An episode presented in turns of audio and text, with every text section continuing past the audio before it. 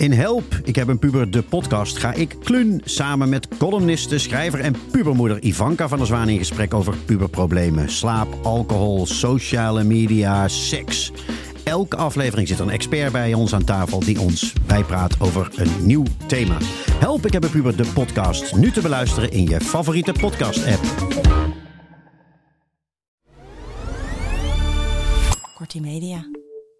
Je luistert naar Lust. Mijn naam is Jacqueline van Lieshout, 49 jaar en na een relatie van 14 jaar sinds een tijd weer vrijgezel. In deze nieuwe fase van mijn leven ben ik actief op het datingpad en verrassend genoeg met een grote voorkeur voor jongere mannen. Dat is natuurlijk erg spannend, leuk en lekker, maar voorbij al het dateplezier loop ik onbedoeld ook tegen allerlei vraagstukken aan over vrouwelijke seksualiteit en relatievormen. Deze bespreek ik elke week samen met bijvoorbeeld een intimiteitscoach, relatietherapeut, ervaringsdeskundige en nog veel meer. Deze weken is mijn co-host Yves Bonroy. Yves was eerder te gast in Lust en gaat mij de komende afleveringen bijstaan in het ondervragen van experts. Dit levert uiteraard weer interessante inzichten op. Of je nu vrijgezel bent, in een relatie of ergens daartussenin, deze podcast is voor iedereen die zichzelf lust gunt. Ah, Yves, hoe was jouw week? Mijn week. Nou, ik kan je wel vertellen hoe eergisterenmiddag was. Oh, Ja, ja. Ik, ehm, ja, ik vind het dus best wel lastig om, en dat is ook heel gek, want ik, ik train mensen ook daar om daar helemaal in te ontspannen, maar om seks te hebben als er andere mensen in de buurt zijn. oh echt? Ja, ik vind dat moeilijk. En eh Daphne heeft daar wat minder last van. Maar we hebben dus een verbouwing en alleen maar klussers in ons huis die alleen maar door onze eh, slaapkamer loopt, stampvoeten, kinderen overal. Ja, dus het komt er gewoon niet van. En als ik gestrest ben, heb ik sowieso niet zoveel zin. Maar dat is niet goed voor ons. Nee. Dus we moesten maar weer eens aan de bak. En eh, ik heb dus eergisterenmiddag seks gehad eh, in een heel klein opkamertje, wat naast de, naast de woonkamer is. Eh, met de oudste zoon slaapt op de bank met de koptelefoon op, terwijl het, ja, echt het gruis van de plafond naar beneden stortte, omdat ze boven aan het klussen waren. Ehm, en ook heel de tijd schrikkend, omdat het lijkt dat ze in je kamer staan. En dat was een hele bijzondere ervaring. Maar is het dan leuk? Nou, het is wel leuk, alleen ehm Daphne en ik houden allebei wel van een beetje lawaai maken. Ja, dat gaat dan weer niet. Maar waarom moet je het dan toch doen? Ja, wij worden heel erg chagrijnig als wij heel lang En wat is geen heel seks lang? hebben. Dat vraagt iedereen zich af, hè, die ja, luistert. Ja, nou, in dit geval denk ik wel twee weken. Dat is. Voor mij is dat, eh, ja, een vriend zei tegen mij van, oh, de seksmeesters, die hebben geen seks. Dat kan toch niet? Maar ja, ook wij, als wij gestrest zijn, gebeurt er niet zoveel in de slaapkamer. Nee, Nee. Oké. Ja, hoe was jouw week?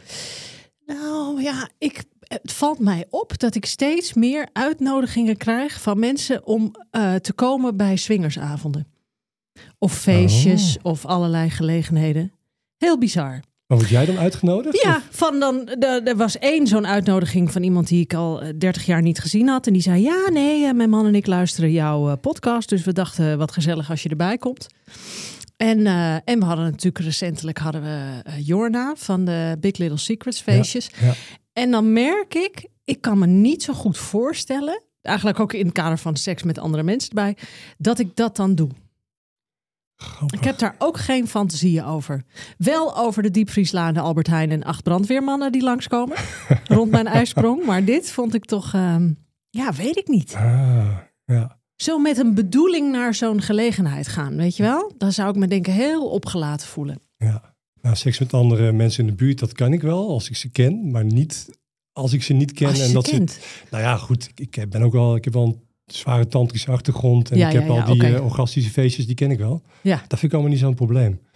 Maar eh, als het niet de bedoeling is, dan vind ik het toch wel heel spannend. Ja, oké, met al die verbouwen. ja, Nou ja, die mensen die, eh, die denken van ze krijgen een nieuw huis en ze hebben het leuk samen. Dus dat is natuurlijk ook wel weer fijn. Dat is waar. Ja. Dat is waar. Ja. Kijk, jullie hebben in ieder geval, of Daphne, jouw Daphne heeft geen last van het brave meisjessyndroom. Eh, nee, Nee. bepaald niet. Nee, dat is dan wel fijn.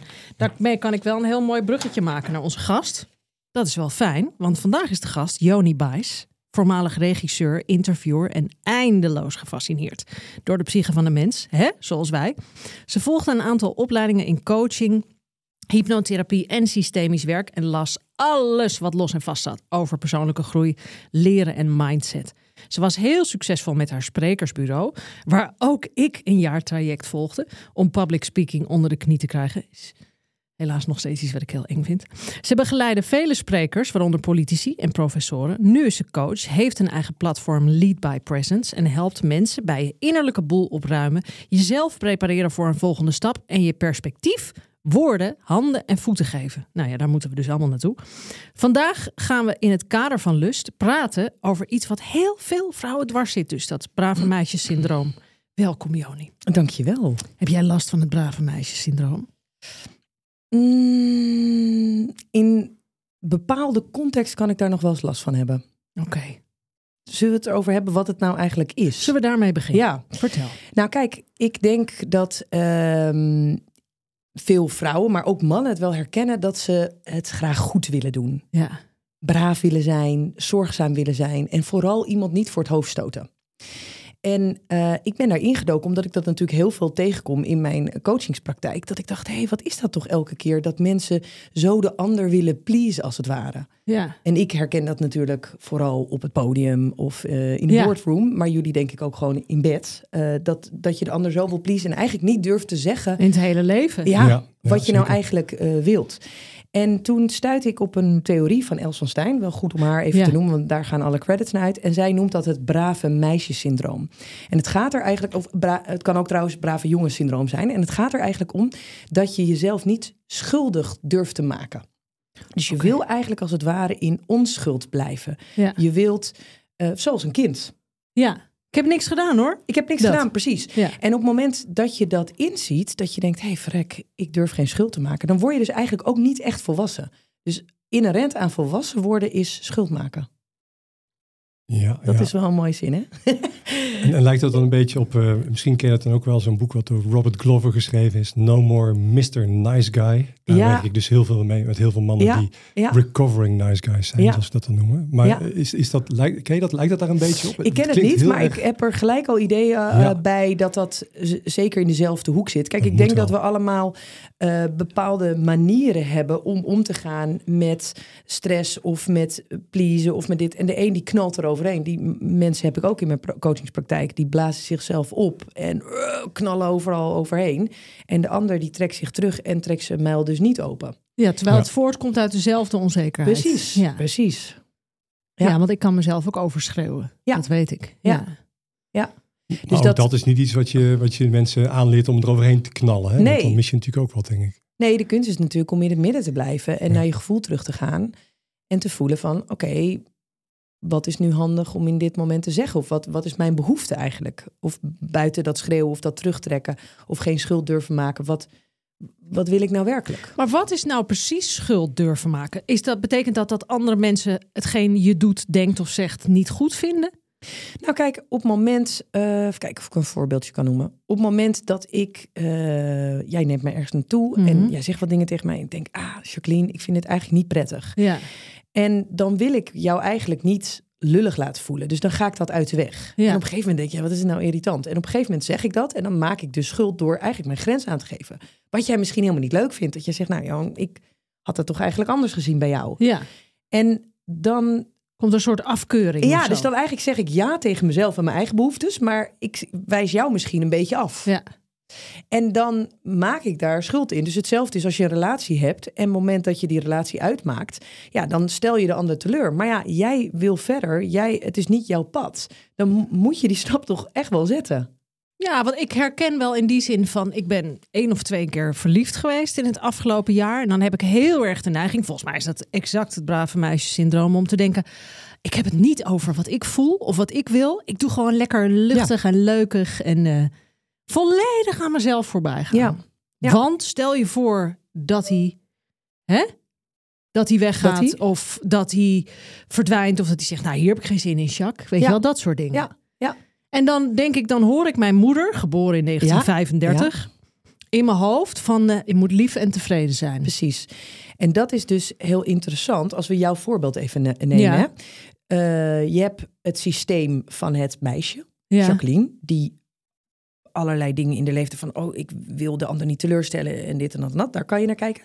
Je kan een systeem verder kijken en dat is eigenlijk jouw gezin van herkomst. Ja. Dus hoe gingen die om met meisjes versus jongens bijvoorbeeld? Ja. Het meisje moet eh, braaf zijn, Ja. het moet zorgzaam zijn. En vergeet niet dat dat toen was, maar eigenlijk nu doen we dat ergens nog steeds. Hè? Hoe we meisjes neerzetten versus jongens. Als een jongen eh, even zijn bek opentrekt, dan eh, is hij lekker assertief. En Ja. een meisje is te dominant en een bitch. Of ma- kan wel Maar lief zijn. Lief Precies. zijn heb ik al miljoenen Precies. keer gehoord. En zeker in die tijd was dat nog veel sterker. Dus dan heb je dat systeem van herkomst wat op jou drukt, waarvan je denkt, oeh, ik wil niet uit de pas lopen. Hè? Ja. Want als mens willen we ons conformeren aan de regels die er zijn in het systeem. Ja. En hebben we nog een systeem daarbuiten, wat, de systeem, wat het systeem is van deze tijd, waar vrouwen en, en mannen toch ook wel ongelijk eh, worden bekeken. En dat merk ik vooral, of dat nou over public speaking gaat of over leiderschap. Als een vrouw met haar vuist op tafel slaat en daar zich even stevig neerzet, ja, dan krijg je gelijk eh, allerlei commentaar. Terwijl als een man dat zegt, nou, huppatee. Ja, maar dat is met seksualiteit dus precies hetzelfde. Want als je daarin gaat staan en je erover uitspreekt, dat heb ik wel eens eerder gezegd in uitzendingen. Heel vaak denken mensen dat ik het met iedereen wil doen. Altijd. Ja, en jij bent de slet en de man die is tof. Ja, je Ja, bent wat, ik, wat sowieso. ik ook altijd wel hoor is dat, dat vrouwen die met hun vuist op tafel slaan heel erg bedreigend zijn voor de mannen. Dat vind ik eigenlijk best wel een beetje spannend. Want ze Ja. weten niet wat ze ermee aan moeten. Nee. Ja. Dus ja, wat doe je daar nou mee met zo'n Ja. vrouw die eh, krachtig is? ja, maar waarom is dat van een vrouw eng en van een man niet? Van de man, ja, ik denk wat je zegt, hè, een beetje die stereotype beelden, eh, wat al generaties eigenlijk overgedragen Ja. wordt, hè, die systemen. Ja, ik denk gewoon, we zijn het meer gewend van mannen, we verwachten het meer. En bij vrouwen is het van, ja, maar... eh, hè, de- m- wat Het is makkelijker mannen- als jij ja. rustig en stil bent. Nou ja, wat moet je als man doen? Moet je dan nog harder op tafel gaan slaan? Dat kan ook niet. Maar Nee. jij zegt, er is ook een... eh, wat zei je nou? No more Mr. Nice Guy. Ja, en Ben- heb jij het last van het lieve jongetje syndroom dan? Ehm, ik ben wat ze noemen een recovering nice guy. Dat blijf je denk ik voor de rest van je leven. Hè, de- de- natuurlijk, wat je ook zegt, eh Joni, er zijn natuurlijk... eh, als ik aan bepaalde situaties van stress kom, dan val ik terug naar oude patronen. ja. Dus dat heb ik natuurlijk ook. En dan is het lastig voor mij om over die drempel te stappen en te zeggen: hé hey jongens, dit vind ik niet relaxed. Of eh, mijn grenzen aangeven, mijn, mijn verlangens uitspreken. Dat vind ik dat heel moeilijk. En dat, dat geldt eigenlijk voor, voor mij. En dat geldt voor heel veel mannen met wie ik werk. En overigens, dat boek, No More Mr. Nice Guy, is ook heel erg voor vrouwen toepasselijk. Ja. Mm. Alleen die man die, had als, eh, die het boek schreef, heeft- had als advies gekregen: je bent een man, schrijf maar over mannen. Ja, want anders je daar weer gedonder over krijgen. Oh ja, ja. Ja. ja.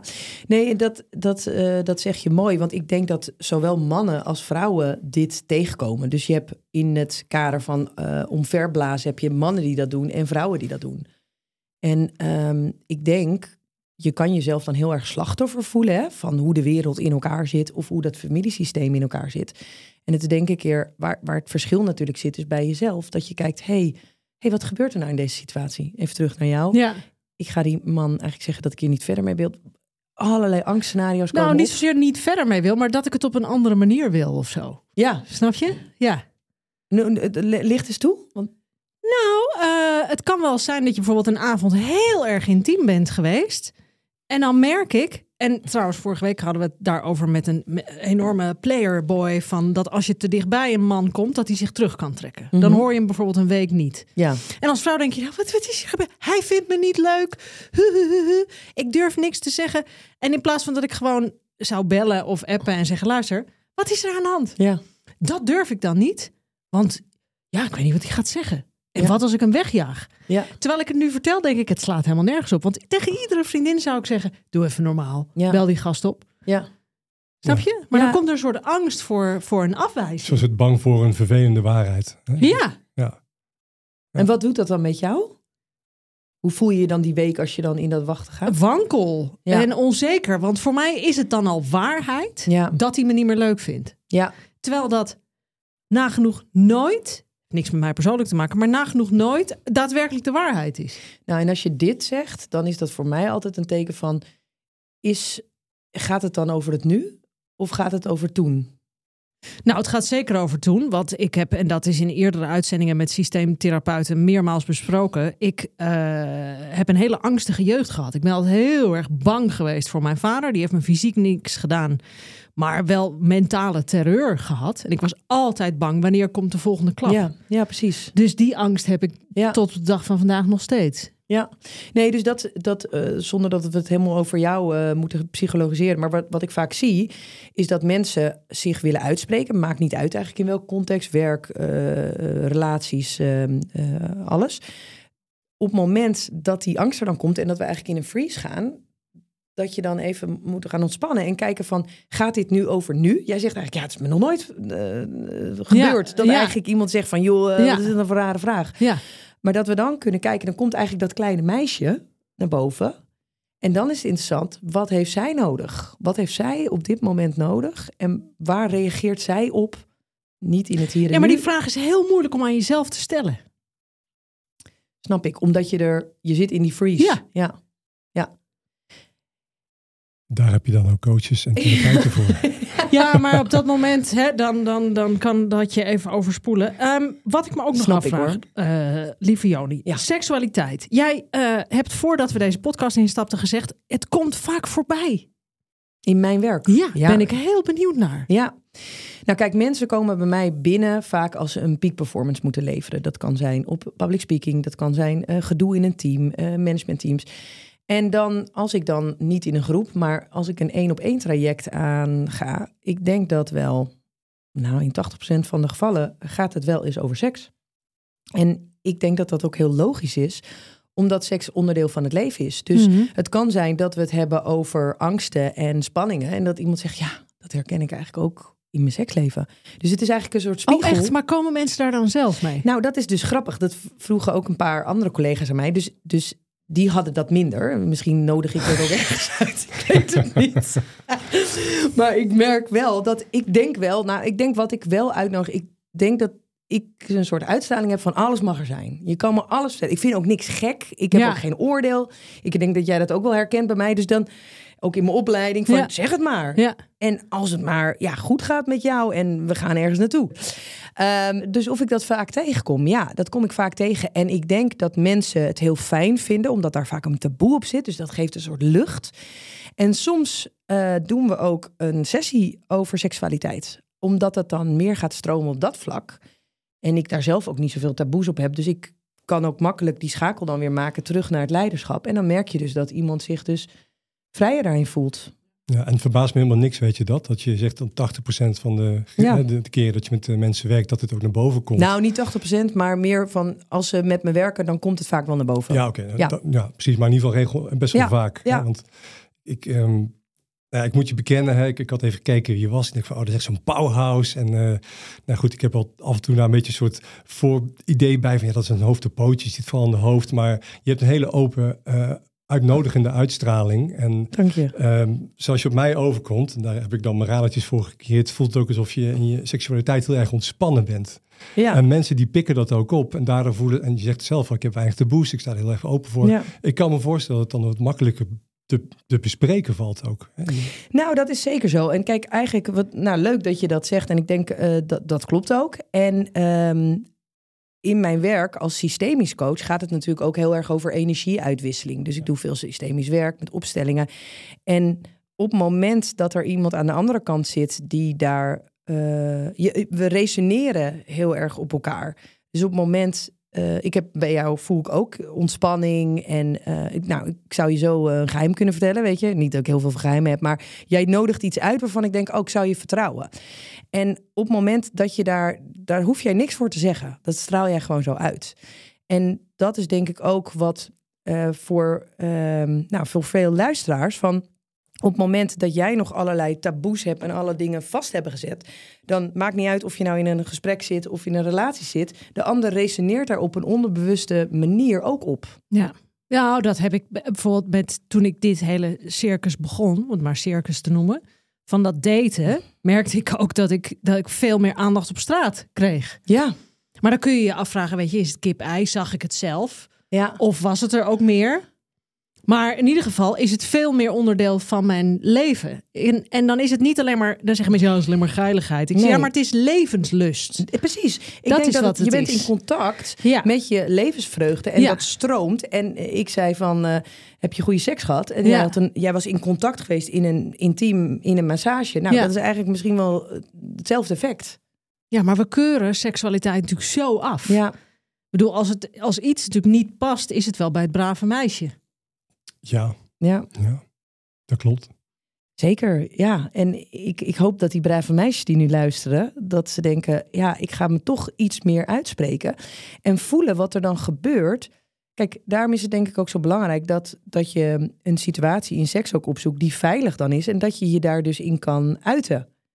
Nou ja, goed, dat is meer jullie, uh, jullie vakgebied, maar dat kan ik me zo, in ieder geval die ervaring heb ik zelf, dat je dus in die ontspanning dan komt en dat er dus ruimte is voor het kleine meisje die zich ook mag uiten Ja. wat ze wil. En dan ben je dus ook veel minder bang voor die afwijzing. Ja. En nog even terug naar jou, dat jij zei, ja jeetje, eigenlijk is dat een boodschap van eh, Ja. toen en daar en niet in het hier en nu. Op het moment dat je dat merkt van, hé, hey, ik raak nu helemaal in de stress. Ik krijg een halve paniekaanval. Ja.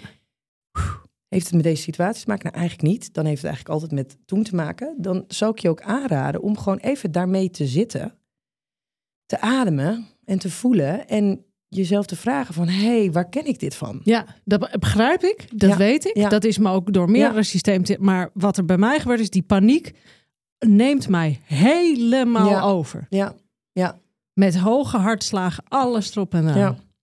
Ja, als dat gebeurt, dan, eh, dan kan je ook niet meer echt eh, natuurlijk nadenken. Nee. Ik denk wat je kan doen is dan, ik denk, je lichaam in beweging zetten om er even wat te gaan doen. Dat is Precies. misschien het beste. Ja. Ja, ja. en ik merk dan, dan krijg ik weer een app. Ja. En ik heb dan een horloge die mijn hartslag meet. En toen heb ik wel eens gezien dat die in rust is die voor mij laag, 49, 50. En die ging toen naar 110. Zo. Terwijl ik stil zat. Ja, kun je nagaan. Maar heb jij hier wel eens... Maar dit... Als hij Ja. dit hoort, denkt hij, dit kind is niet goed. Nee, nee. Ja, mijn handen jeuken als je dat zegt. Omdat, ehm, kijk, we hebben heel vaak natuurlijk patronen waar we inschieten, hardnekkige patronen. En die kunnen we niet alleen maar met ons hoofd oplossen. Ja, Dus wij gaan jou net een beetje helpen. Maar je voelt dan gelijk, dat zit gewoon dieper. Ook, ik zie dat ook aan je non-verbale communicatie.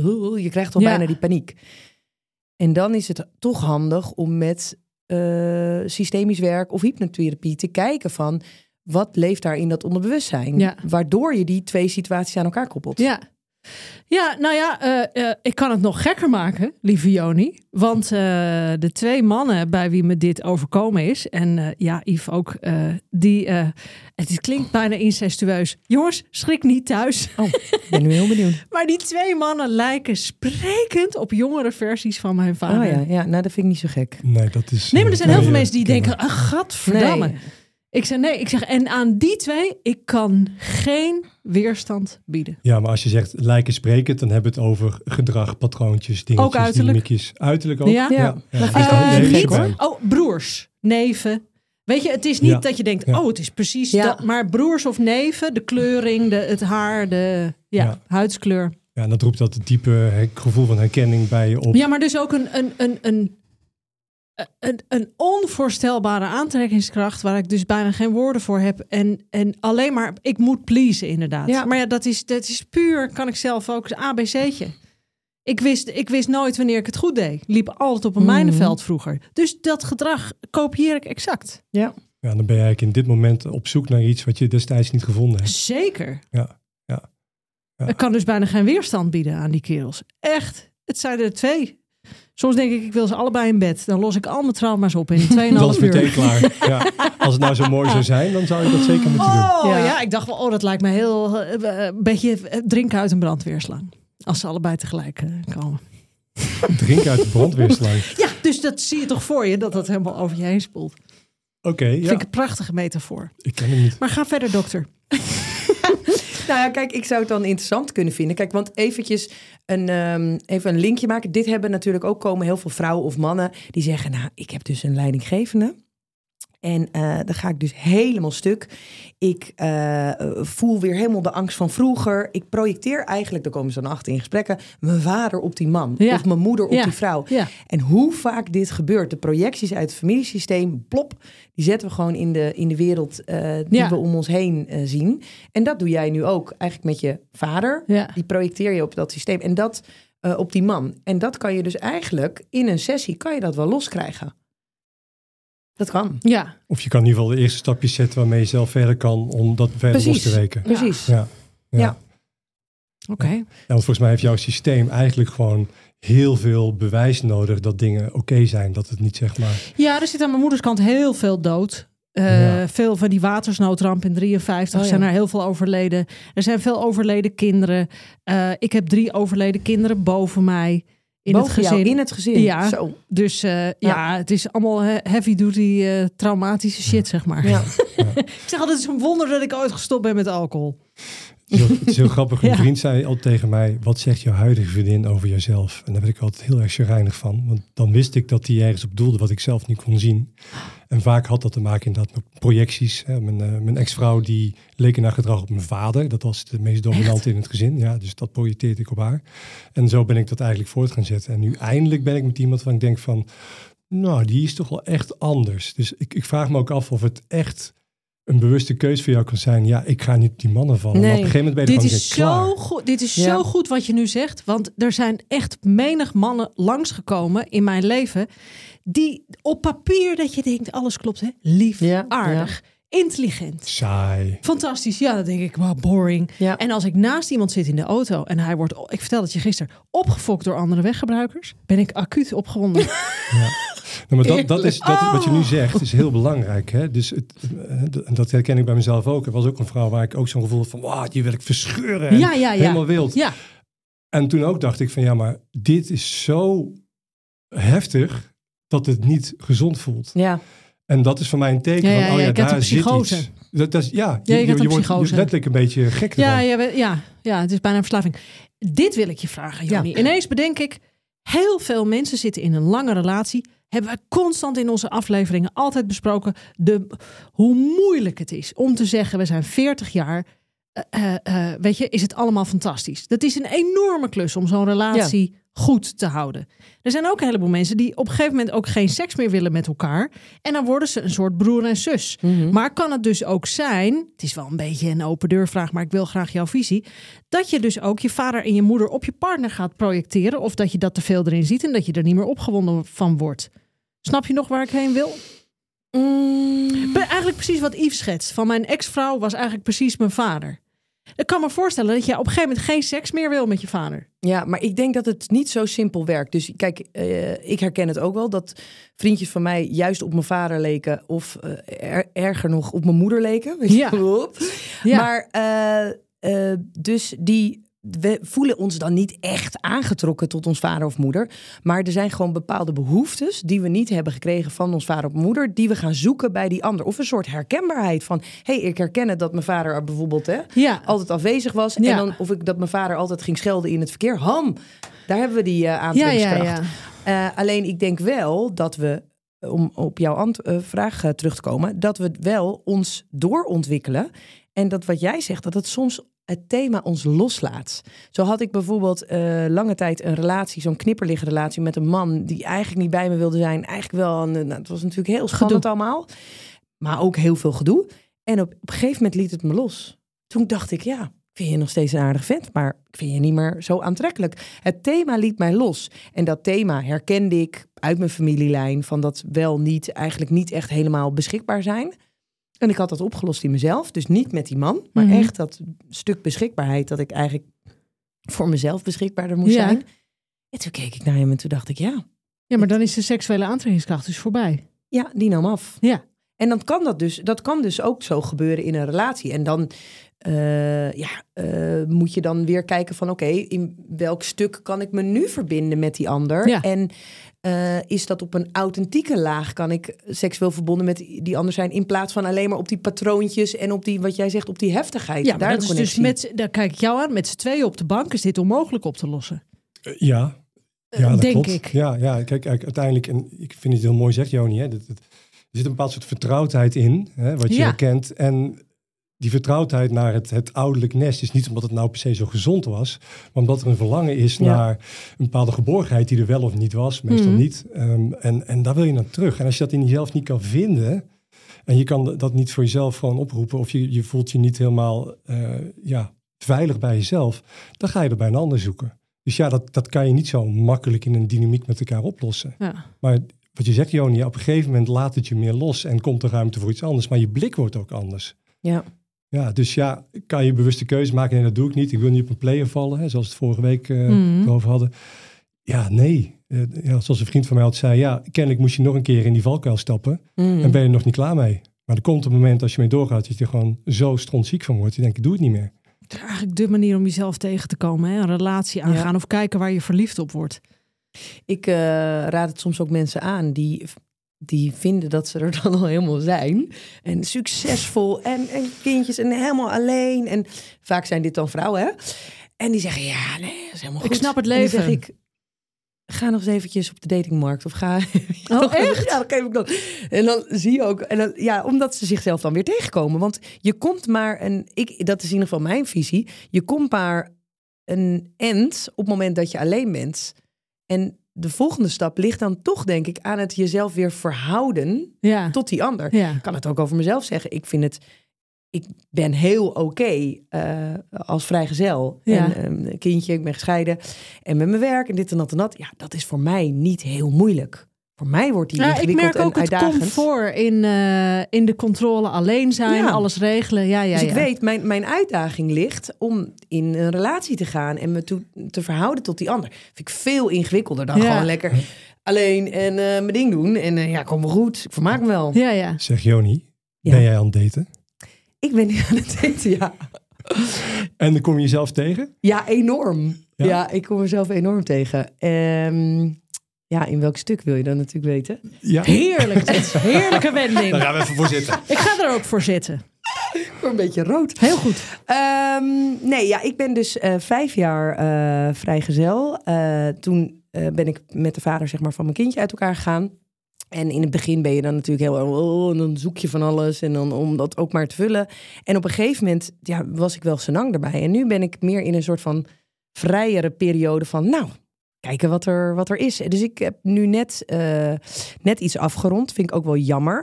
Maar het was heel erg leuk. Ja, dat was heel geweldig. Alleen, ik merkte toch dat ik op een gegeven moment toch kwam op een punt van... ah, ik wil toch wel een stukje verder ehm, in, het, in het uitbouwen van een... Ja, eh, ja, dat klinkt zo zakelijk, maar in een relatie... En het bleef toch een beetje aan de oppervlakte, leuke weekendjes weg en that's it. En niet echt die intieme eh, relatie verder aangaan. Ja, ja, want als je het dan hierover hebt, en dit toevallig heb ik daar de laatste tijd ook wel meer cliënten over. Dan hebben we het over je eigen grens aangeven en voor jezelf opkomen Ja. enzovoort.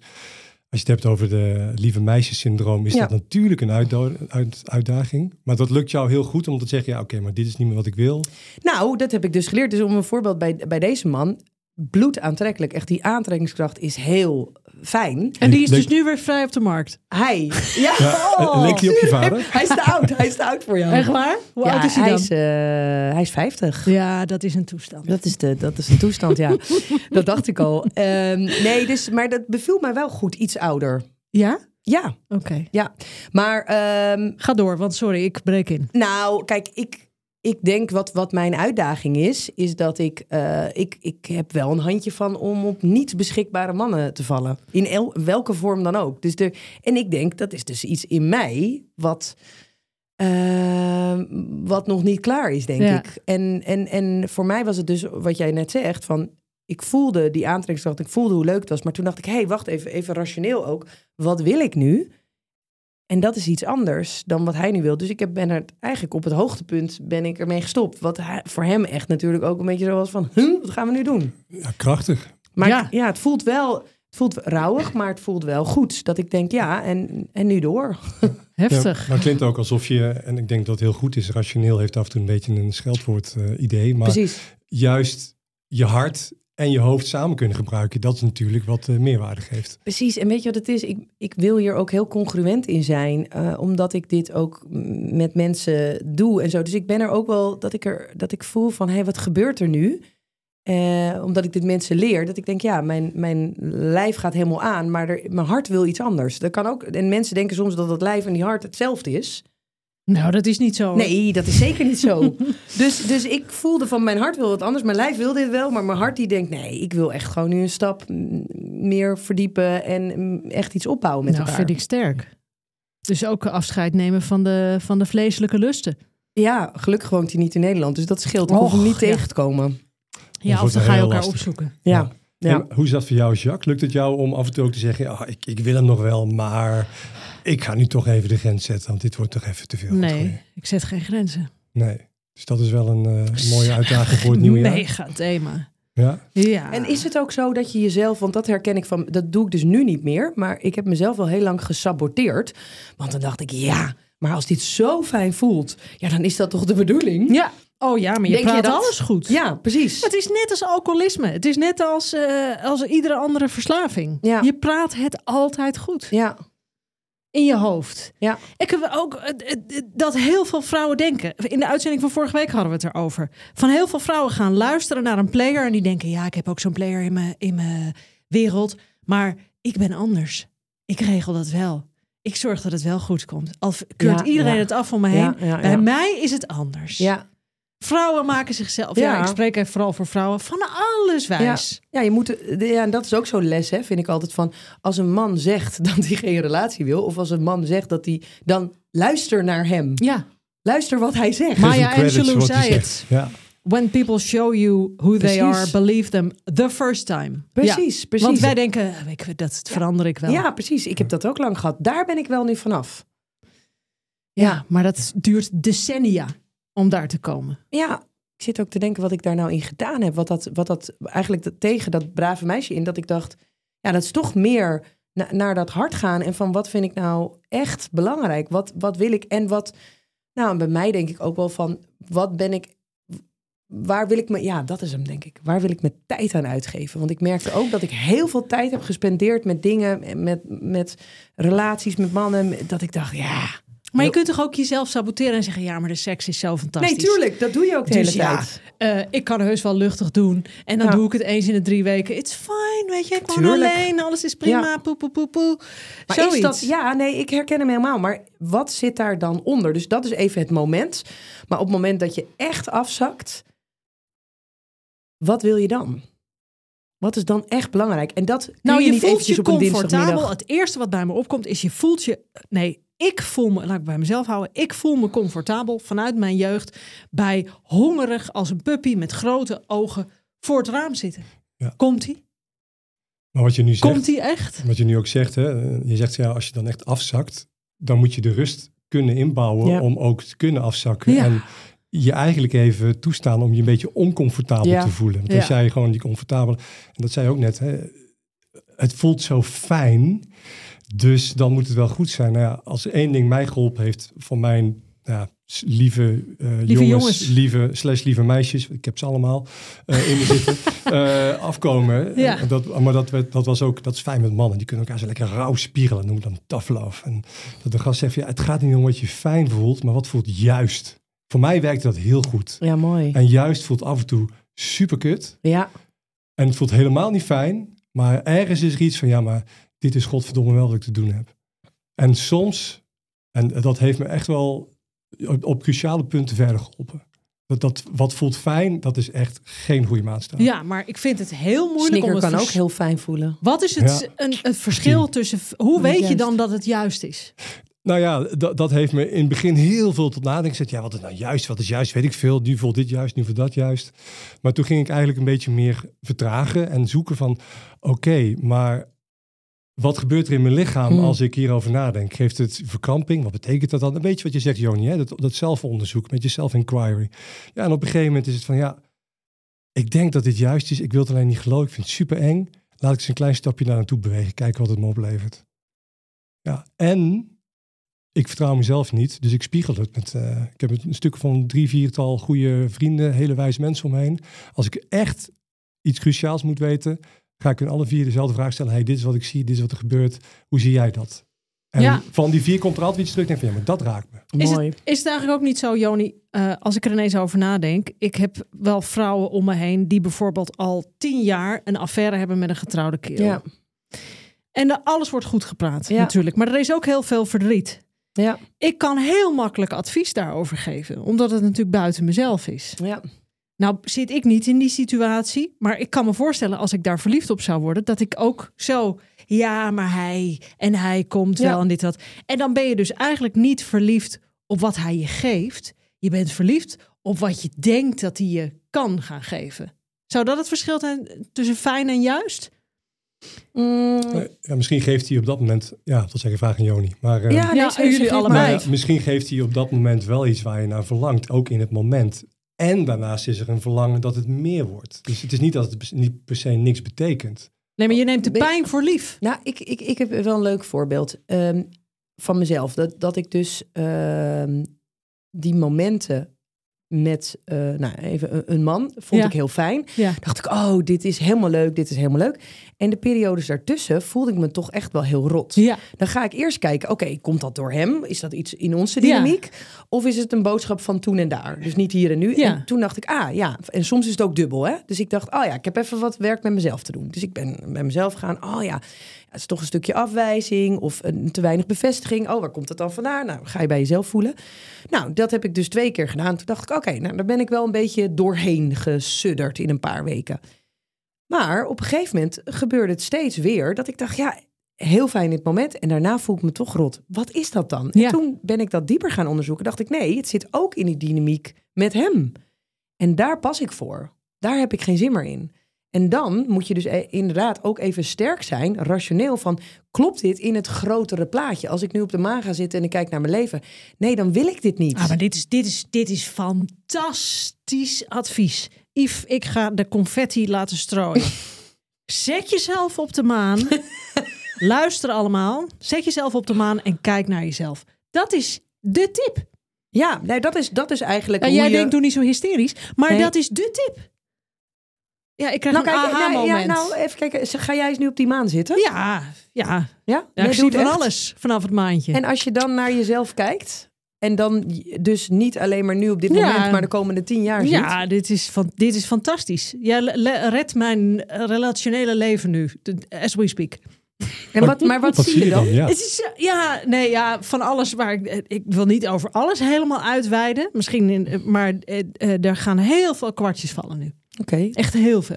Nou, wat het namelijk is, het is een ander perspectief... waardoor je dus even kijkt van wat... Dus ik kwam er bij deze man achter dat ik dacht... ja, als dit voor de komende jaren... Ik zit nu trouwens te denken, straks zit hij dit te luisteren. Maar goed, in ieder geval, als ik dit voor de komende jaren... dan, dan wil ik dit niet. Dan is het, klopt het niet met wat ik echt wil. En tuurlijk kan ik dan elke keer weer denken... ja, leuk avontuur. Ja, Maar uiteindelijk verdoe, voor, eh, eh, ja, verdoe, verdoe ik mijn tijd... Ja. als ik dit nog jaren laat Ja. doorgaan. En ik heb dat ook al een aantal jaren wel eens gedaan... ja. ja, je bent ook al gebutst en gedeukt door het leven. Dus je hebt ook al je ervaring Ja, dus ik, ken, ik herken dat. Dat ik Ja. denk van, oh, het wordt wel beter. Of, oh, het gaat wel daarheen. Nee, daar gaat het dus niet heen. Nee, je herhaalt weer dat geding. Ja, dat is dan Ja. natuurlijk die hardnekkige patronen... die dan elke keer weer terugkomen. In een ander persoon. Same script, different cast. Ja, prachtig wat je zegt. Ik besef dat dat ook is hoe ik erachter kom uiteindelijk. Of iets juist is of niet. Dan moet je inderdaad uitzoomen. Je kan niet in je eigen Ja, maar ik moet dan altijd. Ik wil altijd een metafoortje hebben. En deze is echt De maan. Prachtig. Nou, dan ga ik je de volgende keer vragen. Wat heb je vanaf de maan Ja, gezien? dat is wel mooi. Ja, in plaats van hoe was je week, dan zeg je wat heb je vanaf de maan gezien? Dat is de tweede vraag. Hoe was je week en wat zag je vanaf de maan? Mhm. En wat, wat daarin kan helpen... Ik, ik zeg altijd dus eh, afstand nemen. Dus de, de maan-idee. Eh, stilte. Dus kijken wat er dan dus opkomt. En wat ik denk vooral voor jou is ook echt gaan kijken... wat heb jij nodig in de veiligheid... zodat je dit kan zien. Zodat je op die maan kan blijven. Wat bedoel je in de veiligheid? Nou, wat maakt jou veilig? Dus om een voorbeeld bij mij, als ik dat helemaal alleen ga doen en ik zit echt in die hul, dat, dan helpt dat niet als ik dat alleen ga doen. Dus dan kan het voor mij helpen. Ik, ik noem even wat dingetjes Mhm. hoor. Even lekker naar de sauna, even masseren of even met een vriendin of met een vriend of even daarin dat iemand even een Huis soort van opruimen. het huis opruimen. Vind ik lekker. Ik bedoel eh, iets waar je je voelt dat je Ja, zakt in je lijf ja. eh, wierookje op, eh, muziekje aan. En dat je denkt, oh ja, ja, het is helemaal veilig. Het mag, ik mag er helemaal zijn. En dan, van die positie, kan je veel makkelijker kijken. ja.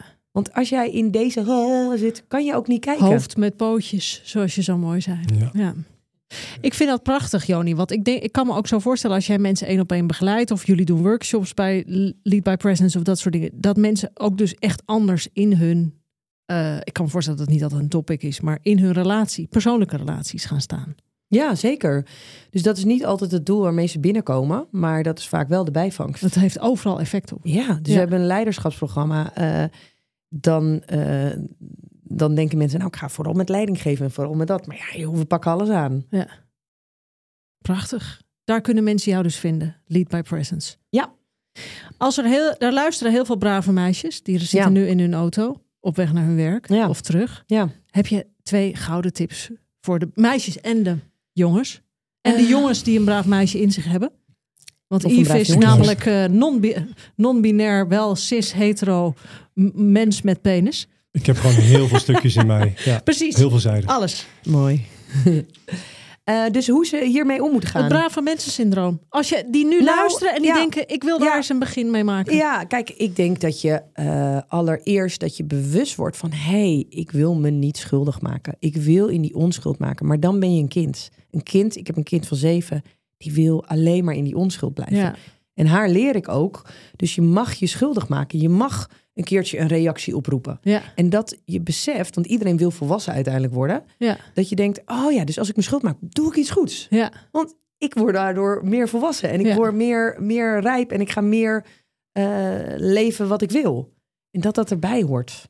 Ja, maar dit En is dat het goed voor- is. Vooral iets niet om de mannen aan voorbij te gaan hoor, maar wat vrouwen ontzettend mo- eh, moeten leren. Zeker. Ja. Ik mag staan voor wie ik ben Ja. en ownen wat ik ben. En dan komt er soms wat eh, tegengas en Ja. wees daar niet te bang voor. Ja. En ook op zeggen, moment- ik vind mannen van 28 gewoon heel lekker. ja. Ja. ik ook. Good for you. Ja, heerlijk, Ja, toch? toch? Meld u zich gerust aan. En, eh, en, en dan een tweede tip.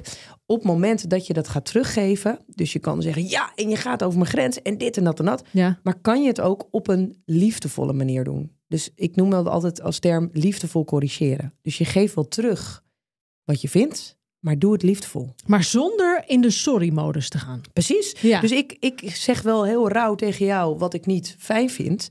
Maar ik probeer het wel. Dus daarom is het woord liefdevol corrigeren. Ik corrigeer het wel, Ja, ja. maar ik doe het liefdevol. Ja. Nee, maar veel vrouwen die hebben de neiging om te zeggen... sorry hoor, sorry, sorry, sorry. Nee. Ik zie dat ook aan mijn Ja. dochter, ja. Ik had gisteren iemand in coaching, hele mooie sessie. Haar man was overleden en toen het eerste wat ze zei was sorry.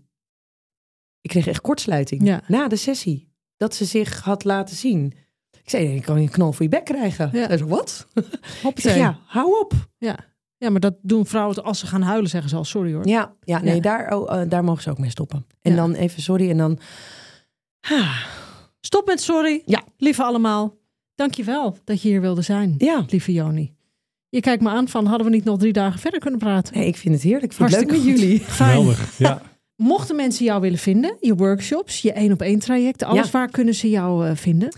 op leadbypresent.nl. En we hebben dus mooie masterclass van een dag, maar ook tweedaagse opstellingendagen, eh, leiderschapsprogramma's. Daarvoor zijn ze allemaal eh, welkom. Eén op één coaching kan ook. Ik doe dat met een groepje mensen die eh, nou, een beetje hetzelfde bij zitten als ik. Heerlijk. Dus daar kunnen ze mee aan de slag. Fantastisch.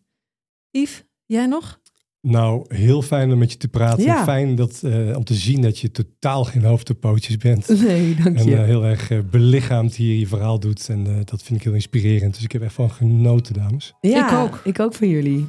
Fijn. Lieve allemaal, veel plezier de komende week. Ga net zoals ik op de maan zitten. Kom niet naast me zitten, want dan raak ik afgeleid. Maar ik ga naar mezelf kijken vanaf de maan. Maak er wat van deze week, want het leven is te kort om het niet te doen.